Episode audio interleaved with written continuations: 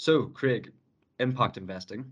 To you, to you, what does that mean? How does it differentiate from ESG investing? And I guess what does it offer that that ESG risk-based considerations doesn't offer? Yeah, so I think um, you know when we think about this, it's probably good to just define what we mean by the kind of ESG risk-based and, and impact investing initially. Um, so I think first looking at ESG risk-based, you know, it's probably one of these areas that's that's reasonably well understood because the name effectively tells you what it is, quite quite straightforward. So it's you know, it's, it's involves incorporating environmental, social, and governance metrics for companies, identifying where these companies have exposures to specific risks, and then really, I guess, assessing how well they're managing those risks in order to to come to a conclusion about the, the kind of leftover risks or inherent risks within that company.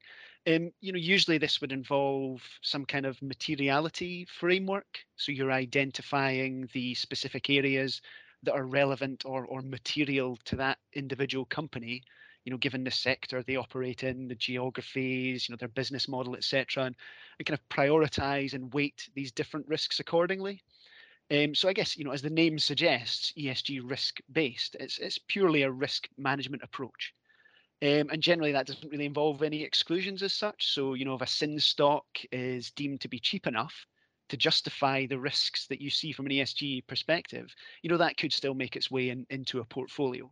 And really, there's no focus from this ESG risk based approach on, I guess, the inherent opportunities that accounting for these broader ESG metrics can, can present. Um, on the other hand, you know, impact investing, I think, is, is a lot less clearly defined and, and understood in general.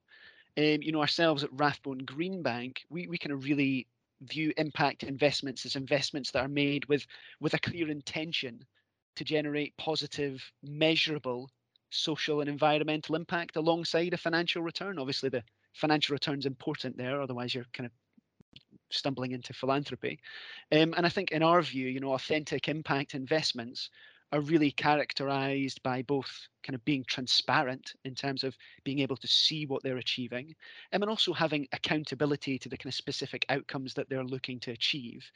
And also, it really requires a kind of recognition of the wider consequences of the investment. You know, we're looking beyond that kind of blinkered view of here's the outcome I want, have I achieved it, to taking a much more holistic view and looking at okay what other impacts does this investment have beyond just what I'm trying to achieve? And, and I really think for, for impact investing, you know, the cornerstones are, are just the ability to really measure and report against these kind of impact investment objectives that you're looking to achieve. Um, so I think when you're looking for really authentic impact investment opportunities, you, you really got to ask yourself, you know, what am I trying to achieve? What are my outcomes that I want? And how is my investment helping to achieve these outcomes. And really, for us, we're looking for that kind of genuine causal link between the money that you're investing and that impact outcome. You know, with that outcome being really identifiable and measurable. So I suppose, in other words, you know, how is this investment delivering this outcome, and how do we know? Um, and I think that's why our approach to impact investing is probably a little bit different from others in the market. Um, I mean, they tend to offer, you know, listed equity impact portfolios where, you know, the money is, you know, considered to be impactful because the company you're investing in is is doing some good. You know, they might be reducing their carbon emissions, for example. But you know, where's the causal link there? You know, we don't see that. That company is going to reduce their carbon emissions anyway quite frankly. So, you know, for us, that's not delivering the impact that we want to see from those investments. Um, so I guess coming back to the question that, that you asked at the start there, Ross, I mean, for us, the, the kind of difference between impact investing and, and ESG risk-based and what it offers, it's probably four key things. Um, firstly, it's it's intentionality. You know, these investments have a clear intent to kind of bring about a real transformational change it's it's additionality you know going back to that example i was talking there about carbon emissions you know these impact investments are giving you something extra they're, they're giving you something in addition to what would have happened anyway. Um, it's also the measurability you know i've talked about this already but you really want to have outcomes that you can measure you can report against and that can be scrutinized and also that are reported with a great deal of transparency. And i think finally you know in, in my opinion opportunity you know, ESG risk based looks at ESG as a risk, but actually in these kind of environmental and social challenges that we need to address, there's a lot of challenges that we can really see exciting opportunities in in finding companies or finding investments that are addressing these challenges. So you mentioned li listed equities at one point there and how difficult it is to actually invest with that causal link that you mentioned in listed equities. Is it possible to invest impactfully and find that additionality that you need for impact investing in highly liquid public markets? And if not, where do you find that? Um, I mean, I think in in primary markets certainly you can you can find that additionality. Um, you can find companies that are delivering some real positive outcomes with regards to the way that they operate with regards to what they are doing absolutely the additionality there i think is is more challenging to, to quantify um, i guess one of the real ways that we see that we can make an additional contribution through listed markets is through engagement. And, and engagement is a massive thing for us at, at greenbank you know we engage internally we do a lot of engagement with companies with funds with you know governments with policymakers to really try and drive through changes that we want to see. We also do a lot of collaborative engagement. So we're parts of groups like climate action 100 plus access to nutrition index and um, various other um, collaborative engagement um, networks that we work with to really push forward and drive through the change as much as we can in listed equities, you know, using that weight as owners of businesses to force those businesses to, to improve their their practices as well. Excellent. And I do want to delve a little bit deeper into the the social impact element of the conversation. Mm-hmm. Um, when we hear about social factors in investing, I mean, hopefully the conversation's moved on from just things like diversity now. But what, obviously, with that being very important, but what exactly does social mean to you when you think about impact investing outcomes? And are there any particular social issues that you would like to emphasize or maybe expect a fund manager that you invest with to consider? Yes, I mean, I think you know social issues in in general. You know, that's that's that's the people element, isn't it? I mean, it's anything related to people. So if we think about ESG, environment is planet, governance is business, and and the social side is people. Um, so as you've mentioned there, social issues can cover quite a wide array of things. You've got your diversity, health and safety, access to healthcare, human rights, um, ethical supply chains. I mean, I think that's probably quite an important one. Um, there's been, I guess, a lot of publicity in the, the not so distant past of companies where, okay, at, at some level their supply chains are fine, but when you drill down further into these complex supply chains, you see that there's some real issues. And I think, you know, investors are are looking to see more scrutiny of supply chains and a greater understanding of, of how those operate.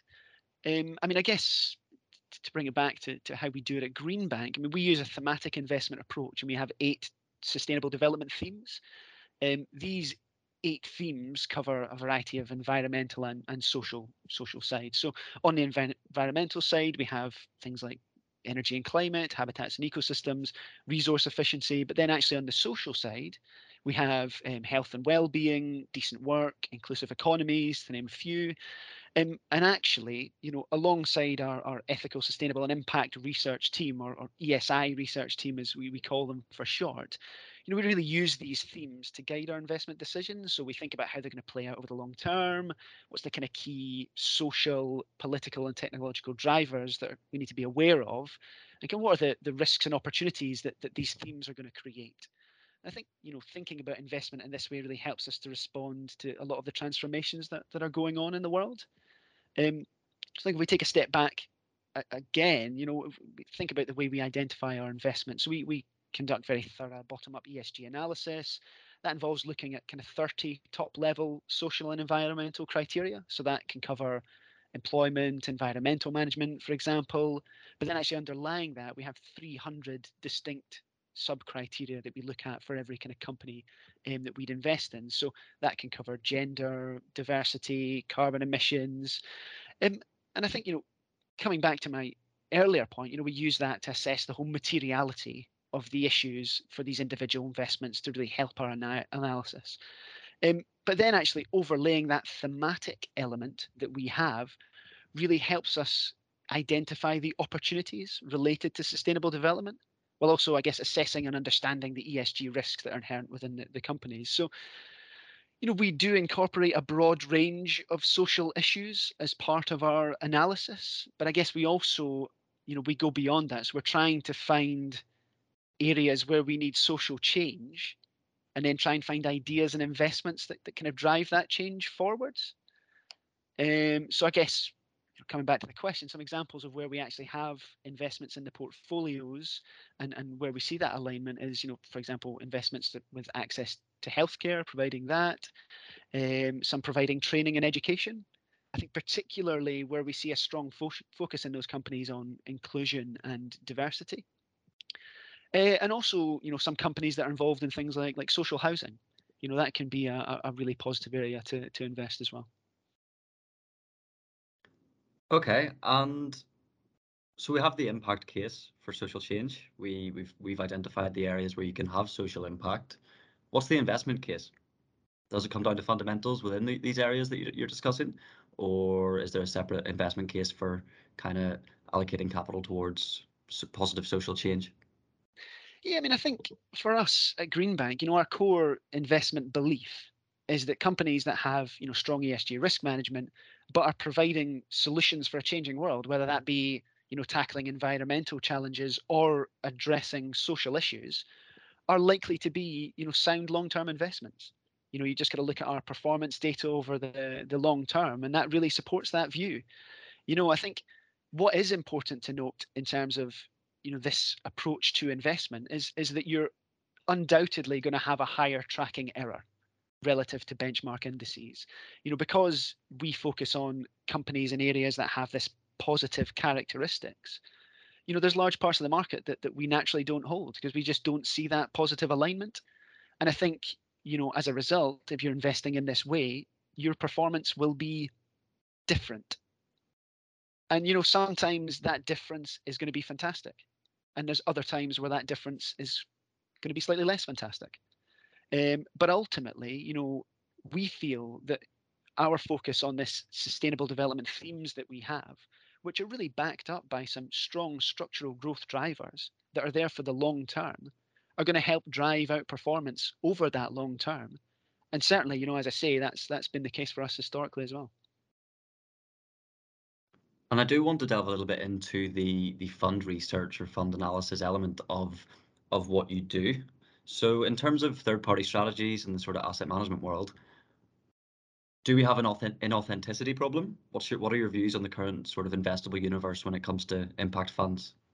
Yeah, I mean, so I guess first and foremost, it's, it's probably important to point out that, that impact investing is it's vulnerable to greenwashing or, or impact washing, if you will you know, I think we would probably argue that that's even more so the case than it is with kind of ethical, sustainable ESG um, strategies. And that's probably partly due to the fact there's no real consistent definition or approach to measuring impact outcomes, you know, whether that be from a quantitative point of view or a qualitative point of view. And, and impact data itself is, is quite inconsistent and, and can be difficult to collect. Um, you know, you just got to look different countries, different governments, public, private sector companies, they all use different methods and standards to gather their data and, and to report on outcomes, which, you know, obviously is going to lead to a great deal of inconsistency. Um, and I think without getting a clear definition and consensus around how to measure the impact of kind of private sector investment, it, it's very difficult to assess and compare, you know, impact outcomes across across different projects. Um, you know, I think as, as I mentioned there, we've been very careful ourselves in developing our approach to impact. And that's why we don't consider the, the listed equity or debt to meet our definition of that kind of genuine impact investment. Um, I mean, we are hopeful that, you know, as regulatory frameworks change, you know, particularly on the ESG sustainable side, um, and they develop, that they will begin to incorporate impact investing and how that's undertaken as well. You know, that might be introducing regulation, establishing reporting standards, as well as, you know, perhaps potentially penalizing companies that that have been misleading in terms of their kind of claims of impact. So I guess to return to the question, at the moment, without clear definitions and standards of impact and what it actually is, um, yeah, I think it, perhaps it's overused as a marketing tool at the moment. And I mean, I can't speak to the intentionality of that, but uh, you know, I'm aware of at least one instance where a fund was was forced to rebrand away from being an impact fund because when you really scratched under the surface, it just it just wasn't delivering on the promise that the name suggested. Can you tell me what that fund was? Um, not at liberty to say. Understood. So you mentioned a little bit there about kind of impact reporting and measurement. How do you how do you deal with that at the moment in what is obviously a rapidly evolving and changing world? Internally, how do you how do you manage that? Yeah, so I mean, clearly, as I've mentioned, you know, there's there's a lot of work to do here. You know, there's there's still lots to be done to kind of get this consistent. But there's a lot of really great initiatives going on. So we've got things like the Impact Management Project, you've got IRIS Plus, which is done by the Global Impact Investing Network, and they're looking to kind of address this aspect and create a more consistent framework for delivering and, and, and measuring impact. Uh, and we're obviously massively supportive of that.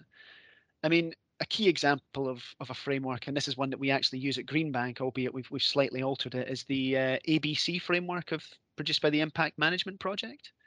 Um, so to give context, the Impact Management Project was an initiative led by Bridges Fund Management, uh, which brought together 2,000 kind of impact measurement and impact investor participants to kind of build some consensus around impact management and measurement. Uh, and this is a framework that we're actually seeing more adoption of. Um, so in terms of how this works, it's really quite a simple framework, the ABC. So A investments are investments that avoid harm. B are those that are benefiting people and planet, and C are those which you know are, are really contributing to solutions to I guess some of the world's most pressing challenges. So that could be in areas like sustainable agriculture, renewable energy, conservation, microfinance. On the social side, you know, affordable and accessible basic services, could be housing, healthcare, education. Um, so, so just to, to define that again, give you a, a bit more clarity. So the A is avoid harm, quite simply. So that's companies that are preventing or reducing negative outcomes on people and planet. B is companies providing benefits. So they're going beyond avoiding harm. They're also generating some kind of positive outcomes. C is companies that are contributing to solutions. So going further still, you know, we've got some some significant effects on on these positive outcomes. And then actually at Greenbank, we've actually got our own one that we've added in a fourth one here. We call our C pluses. And this is where we'd have our kind of genuine impact investments. And the C plus we describe as things that are contributing highly to solutions. And that's where, you know, we're seeing companies that are delivering this kind of transformational change, kind of change that wouldn't have happened otherwise. Um, and where these kind of products and services they're producing are really targeted to benefit, you know, the planet or or really kind of underserved groups or communities in particular. Um, and this is a framework that we use. We, we can report on it to clients. So we look at our portfolios, we look at all the investments within them. Every single one of our investments is categorized in this ABC framework. And then we'll report to clients on the impactfulness of their portfolios. And that's something that clients really like, you know, that level of transparency that we can we can provide. Um, in terms with of you know keeping up with the evolution in space, it's a very fast moving space.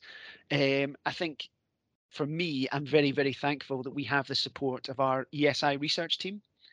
Um, and actually, last year we we brought in um, a colleague of mine, Marion Woodward, who's our impact manager, and and her role really is to to focus on creating a more structured and consistent offering in the impact space, and just making sure that that develops and grows as the market does. Um, you know, with an area that's that's developing so rapidly, it's massively important to make sure we are sufficiently resourced to kind of stay ahead of the curve there and really strive to be pioneers, offer our clients those kind of investments that are delivering the change that they want to see, but in a really intentional and, and measurable way. And do the funds you hold tend to play ball when it comes to kind of impact reporting and measurement? So what what are the what are the expectations from you in that sense when it comes to the the reporting of the underlying investments and the impact that they have? Yeah, I mean, I think so. Firstly, I think it's probably important to note that uh, because we run very bespoke portfolios that are really catered to our individual clients, we, we tend to run, I guess, with less third-party funds in our portfolios than than the bulk of our peer group would. You know, we tend to invest more directly into stocks and bonds, which allows us to have a much greater level of transparency of the holdings that we have. Um, and also, it just makes our job easier when it comes to actually the, assessing the impact of our portfolios, because otherwise, as you say, you know, we're, we're beholden to the, the fund managers to some extent to give us that information. And that being said, you know, we do still use third-party funds in part of our portfolios. You know, that might be to access geographies where we don't have a large enough allocation, um, or to maybe sometimes access a particular theme, but in a more diversified way. Um, so, I mean, when we do use third-party funds, you know, for us, it's incredibly important that we we fully understand their approach. You know, we want to see that from their investment process perspective, but also, you know, how do they deal with ESG integration? How do they deal with impact management and reporting? What is their approach to engagement, for example? That's obviously massively important as they are now holding those assets on our behalf. We can't do the engagement for them. Um, so once we have a kind of clear understanding of, of how they're operating, we'll obviously have a good look through of their portfolio and we'll just kind of say, does this marry up? You know, does this portfolio ring true to what you say you're doing? And then obviously we'll continue to monitor that on an on an ongoing basis. Um, we do see good value in some of the impact reports that managers put out. Um, you know, they can provide some really useful insights into some of the impacts that the funds are having. They've got some great metrics in there. You know, carbon emissions avoided, water intensity, carbon intensity. On the social side, you get things like jobs created, or sometimes you might have case studies which show kind of level of community involvement, for example. But and then when we're looking at these, we look at them standalone, we'll compare them with peers, we'll look at their historic ones to see how they're developing, look at them on a relative basis, and, and just try and make sure that we have a good understanding of, of their impact.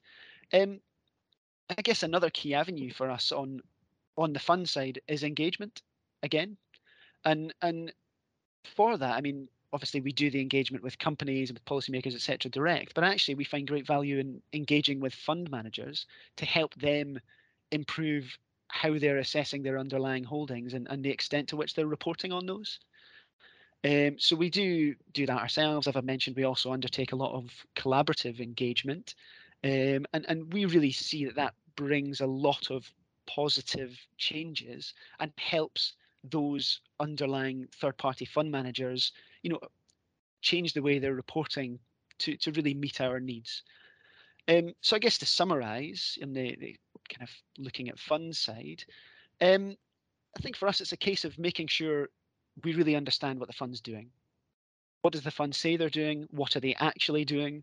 We undertake a lot of research and analysis on an ongoing basis to ensure that they really continue to do what they say